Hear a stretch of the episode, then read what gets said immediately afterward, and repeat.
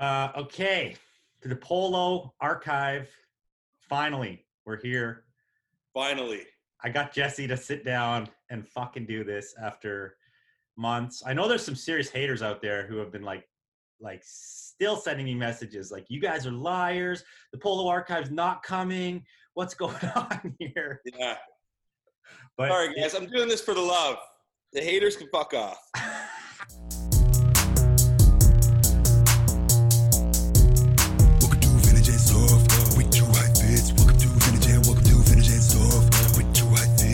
like my background?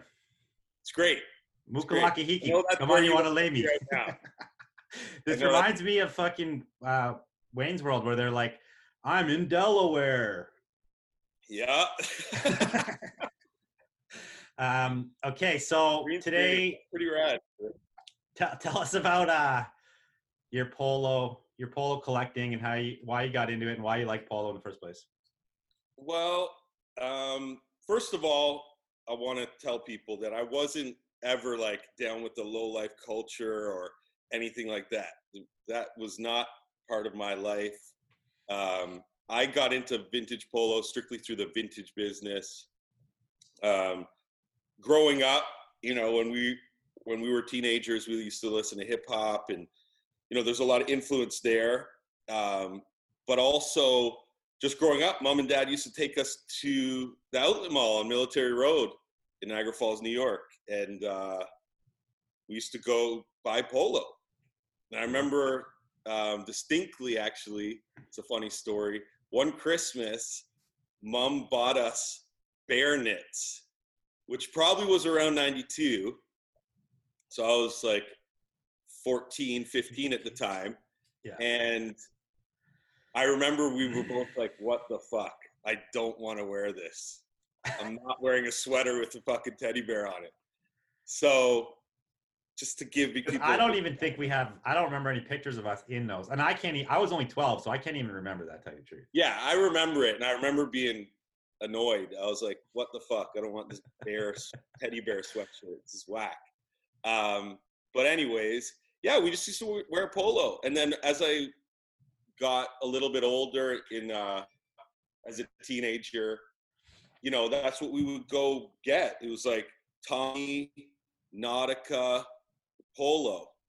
I mean, not in that order necessarily, but it was just those were the outlet. Those were the outlet stores at the outlet mall, and we wanted to be fly, you know. So I I know we have pictures of you wearing uh, Hilfiger Outdoors and Oh yeah. and different things like that. And So and for those people that like, he's talking about the outlet mall in in Niagara Falls, New York, because we lived on the Canadian side, and everybody in those days did all their shopping over the. We called it over the river because we had to go over actual river, and our dad still says over the river, even if he just drives over the border now.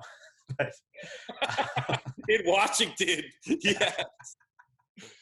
That's um, um, but you go over the river and you'd load up because the Canadian dollar was was more equal to the U.S. dollar at some points, and you'd bring back all this shit and try to sneak it into Canada duty free. But that's what he's yeah. We used to wear dirty shoes over, like our rungiest, oldest shoes, and just throw them out and wear brand new shoes across, so we didn't have to pay duty. Um, we even used to go and get groceries over in the states. It was that Yeah, that much cheaper. So and gas and if cigarettes if you're a if you're hacking butts. oh yeah, Yes. go to yeah, that's right, Chippewa. Chippewa, man. Um, So, So yeah, that's well, that, that that was my earliest memories of polo. Was wearing polo in my teenage years. You know, trying to look dope, trying to look fly, have a little bit more flashy, more expensive gear on. But I didn't necessarily know about like all of the fast, like all of the sub labels, all of the lines and, and things like that. It was just like, yo, I got a nice polo shirt, I got a, a nice polo sweater or sweatshirt or jacket, and that was cool. Um, and then fast forward, probably around 2005, um, I started catching wind of like all the polo culture with the advent of the internet and that of like all the polo culture. Uh, you know, primarily based around New York.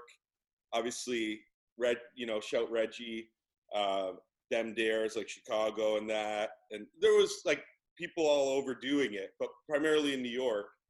And that kind of was like, oh wow, this is really interesting and you know started you know doing some research on it and seeing more of it because we were always picking polo Yeah. you know? Not because it was polo but because it was an expensive brand you know? So it's like if you see a sweater in the rag that was ralph lauren you know it was $160 $200 brand new.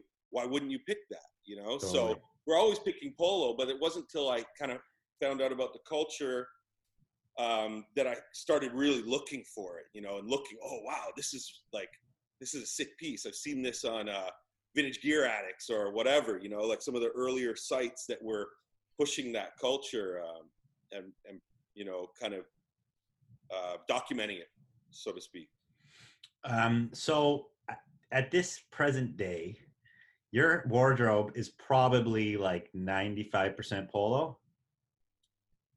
Yeah, I mean, what I wear on the day to day is probably 75% polo. But yeah, my wardrobe, is- if you were to like add up all my garments and then do the math, yeah, it's probably 95. Well, for sure with the collection, but even like when you go do your personal day-to-day shopping now, do you guys still you still buy polo? Not really, man.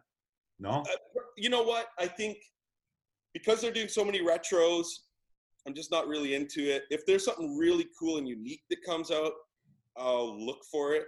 Um, but I have so much polo that it's like I don't want the retro shit. And what else don't you need- need? You're probably good yeah, for what else do you need? time. And a lot of the re a lot of the redos are kind of of a lesser quality.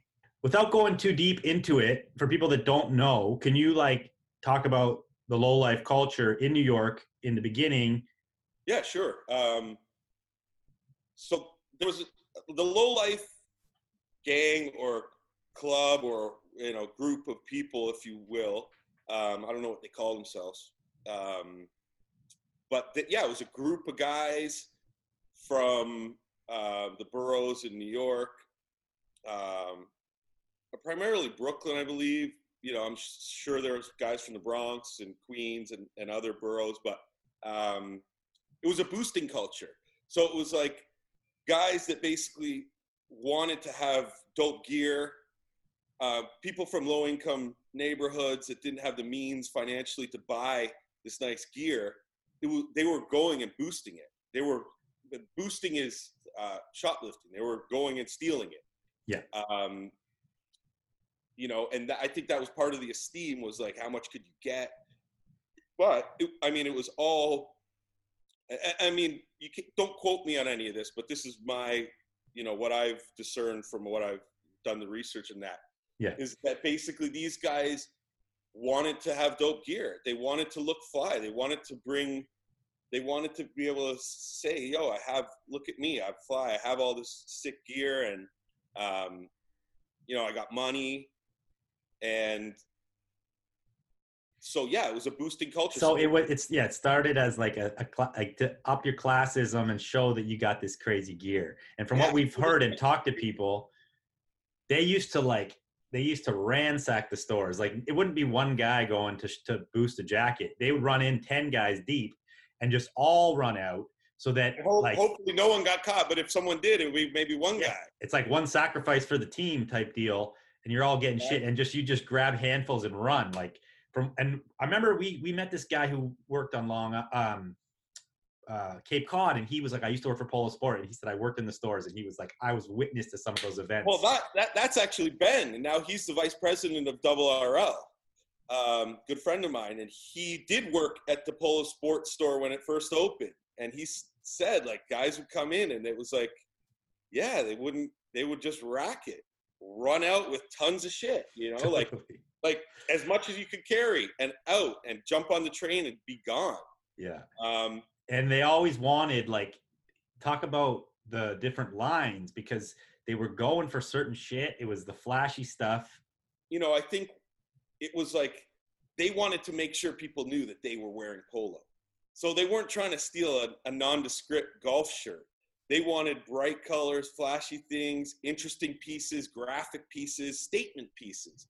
So they would go in and get things like the Unicrest line, the Cookie line, um, the Ski line, the Sui line, um, anything with big graphics, anything that was bold and bright and flashy and unique and cool, interesting. Um, I mean, that's what they seem to have gravitated towards. If you look at old low life pictures, they're all styling in, you know, the earliest stuff is like, you know, the Crayola kind of uni stuff and the circle ski bits. And So uni stuff is what era? I believe uni stuff is late 80s. Okay. maybe into 90 um and again like i'm a collector but i'm not like the end all be all of the knowledge here Yeah. If we say Um, some shit that's not true, it's okay. We can't know it all. People know that on this show already. yeah exactly read the disclaimer at the beginning but yeah Um, like like stuff yeah. from like 87 basically like there was cookie ski stuff out in 87 i believe um maybe even 85 um and then onwards so Yeah. And so back then, this is the beginning of what we now call like polo culture and low life culture. And then how did it get to where we are now? Where I mean, the polo market's kind of fluctuated over the last like five years because of all the retros and what's going on, Yeah. but it still holds value. Since we've been in this game, polo pieces have held value. Some have gone up, some have come down, but like it's always been a commodity we've picked and had a lot of value, basically right so how do we get from that to where we are now through like hip hop and all this other things that created this movement Well, I remember like when I started, like when it came on my radar and I started getting interested in it around, like I said, 2005, 2006, you could still find tons of stuff on eBay for a steal. Um, I think it quickly, because that was still when like not a lot of people knew and it was just certain people looking that's right, that's right. Yeah. So I think like closer to 2010, it started to accelerate. You started to, like, things were starting to go for more money. and I think it was all on the heels of that, man. It was all on the heels of the culture, the hip hop culture. I mean, you have like, like if you dig deep, there's like, you know, rap groups that speak about polo, talk about polo, like, you know, artifacts, um, Sadat X. You know, you got Mobb Deep talking about polo. People even wearing polo in music videos. Nas wearing polo and polo sport Raekwon. Um, yeah, Raekwon with the Snow Beach. I mean, that's probably the most like known thing, right? Like, but there was tons of guys wearing polo or rapping about polo and Ralph Lauren and polo sport. And uh, I think it was when like vintage streetwear, vintage urban clothing kind of came into vogue that it kind of came on most people's radar. And then, I mean, I'd say in the last 10 years, um, the lowlifes have got a lot of shine.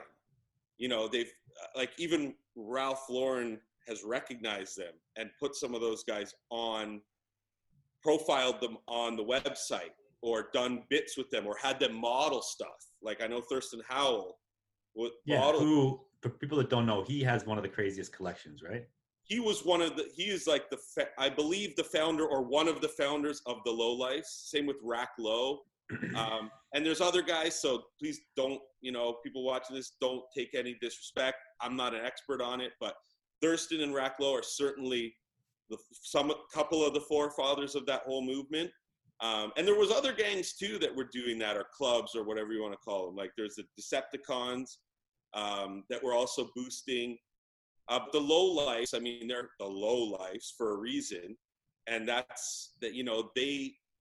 I would say it was. It's. They're responsible for putting that shit on the map. If it wasn't for those guys, it would have just lost in the sauce. yeah They and then brought it into hip hop culture. They, you know, they made it cool and urban, um, synonymous with like early hip hop culture, early urban culture. That now people looking back, wanting to emulate that, people into vintage, are you know wanting to be a part of that. Yeah. And uh, we're about to get into this collection. We're going to start today with the country teas. So give us like a quick rundown, just so people know what to expect in future episodes. Like, how many categories here are we going to be covering? Um, we're going to cover a lot. Um, I'm not a huge collector of like Stadium or 92. That's just not my bag. It never really was. I'm not a huge Snow Beach collector. Uh, I'm more into like obscure bits. I do have some of that. Like I have P Wing bits and I have Stadium stuff and I have you know, some of those really popular lines. Um, but I'm kind of more into obscure bits, and I have men's, I have a lot of women's too. I have kids stuff. For me, it's not so much like it's more about the collecting unique things than having like um, like every stadium piece. It was never my thing. And also being in the business, Drew, you know that like sometimes when we got those bits, it was kind of like, shit, should I keep this or should I sell this for fifteen hundred bucks? Yeah, hundred percent. And people always ask, like, why didn't you keep more of that or that? But you're like, I'm not gonna wear a fifteen hundred dollar T-shirt, or I'm not gonna rock around in this in this polo jacket if someone's gonna offer me eight hundred bucks at the bowl. You know, we're taking that money sometimes. So that's that's how, why we're still in business. We're still in business, right? So, but a lot of the collection too is tailored around my style. So, you know, I wear earth tones. I'm 42 years old. I'm a dad. I'm not going out wearing Crayola, yellow, green, blue, red, flashy, boom, boom, boom. That's just I just don't wear that kind of clothing. Yeah. So, So you've I told me before too, like you know, when you look at Polo versus other brands, Polo stayed very true to its American kind of uh, like it sells the the American dream in a weird way of of culture and fashion and like Western styling and these things that are synonymous with Polo, but also like American life, I guess. Um, and they've also not done. They haven't ever sold out. They haven't ever like done collab a lot of these collabs that other brands have done they haven't really strayed very far from their roots and they're not like they're not like a gucci they're not and they're not they're like in the middle like a high end brand but they're not like unobtainable either Mhm. um so so yeah speak a little bit about that and like double rl and like yeah, their well, design. I mean, I think you know, Ralph Lauren always had a vision. It was, it was a bit of the American dream per se. So, a lot of his lines dating back, way back, um, to the late '80s, mid '80s, even, and then more predominantly into the early '90s.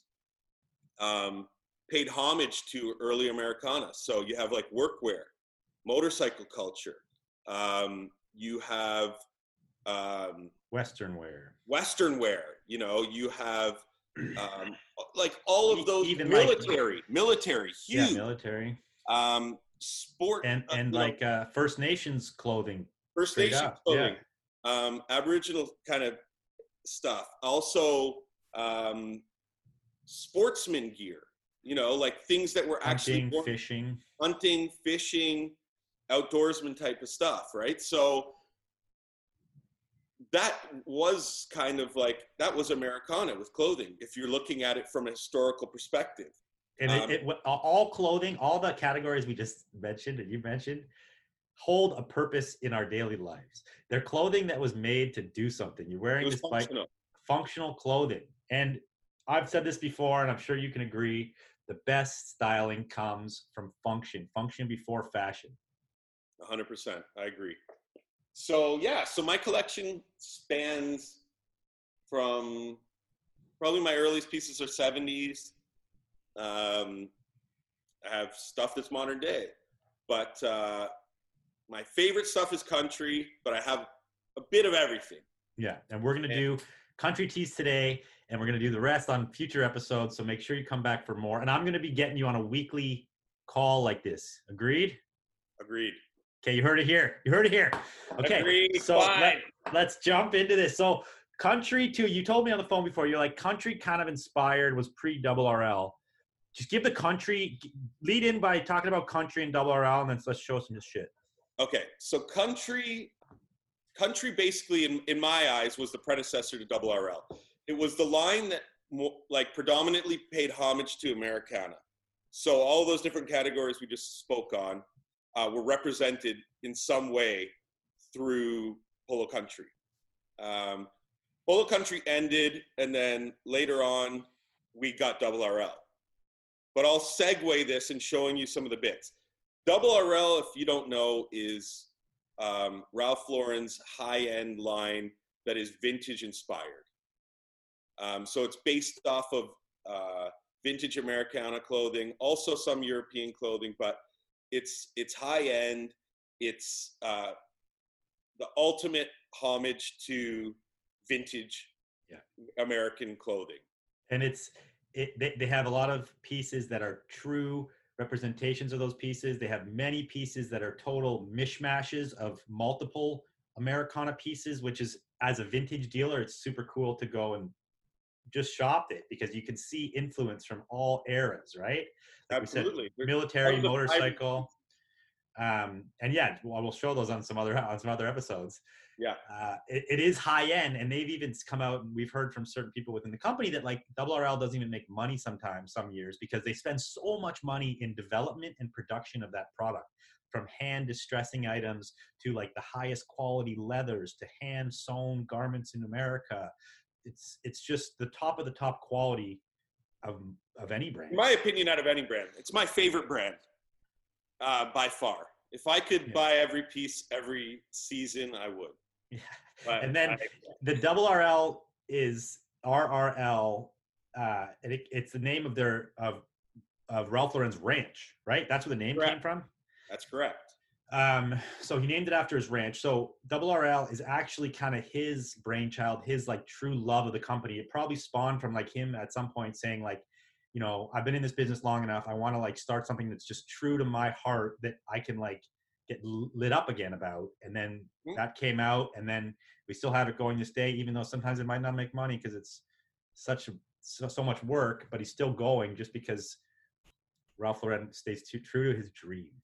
Yeah, and just to touch on that, there was a time actually when, you know, I, I believe WRL started in '93, and there was a time when they actually shut it down, um, and then they brought it back again.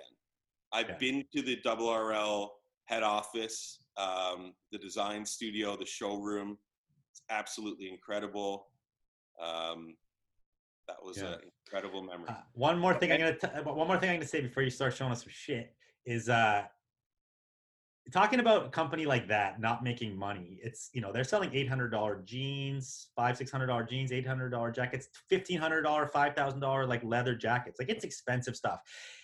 From the layman going in there and looking at something, you'd think that they're rolling in money, right? And this is this is like a misconception with a lot of people looking outside in on businesses you really have no idea just because something's expensive or someone's someone's selling product doesn't mean they're actually making any money you really eh, and i just i say this because i think we do it and people look at us sometimes. There's times when we weren't making money straight up. Yeah. you know we were like fuck it's tough in this business. And then mm-hmm. but then there's people maybe looking in going like oh those guys are rolling in it just because they're selling product. But you really don't judge a book by its cover. 100%. the moment you've been waiting for let's show some shit. As you know, this is a Polo archive talk, and we got to show the product, and we can't show the product on a podcast, so you got to go watch the YouTube video. This is the end of the podcast. If you want to continue, go watch the video. We go through Jesse's full 58 Polo Country t shirts, showing a lot of details, tags, uh, cool graphics. And yeah, hope you like the Polo talk. Go check out the video. Stay tuned for more on the Polo archives coming soon.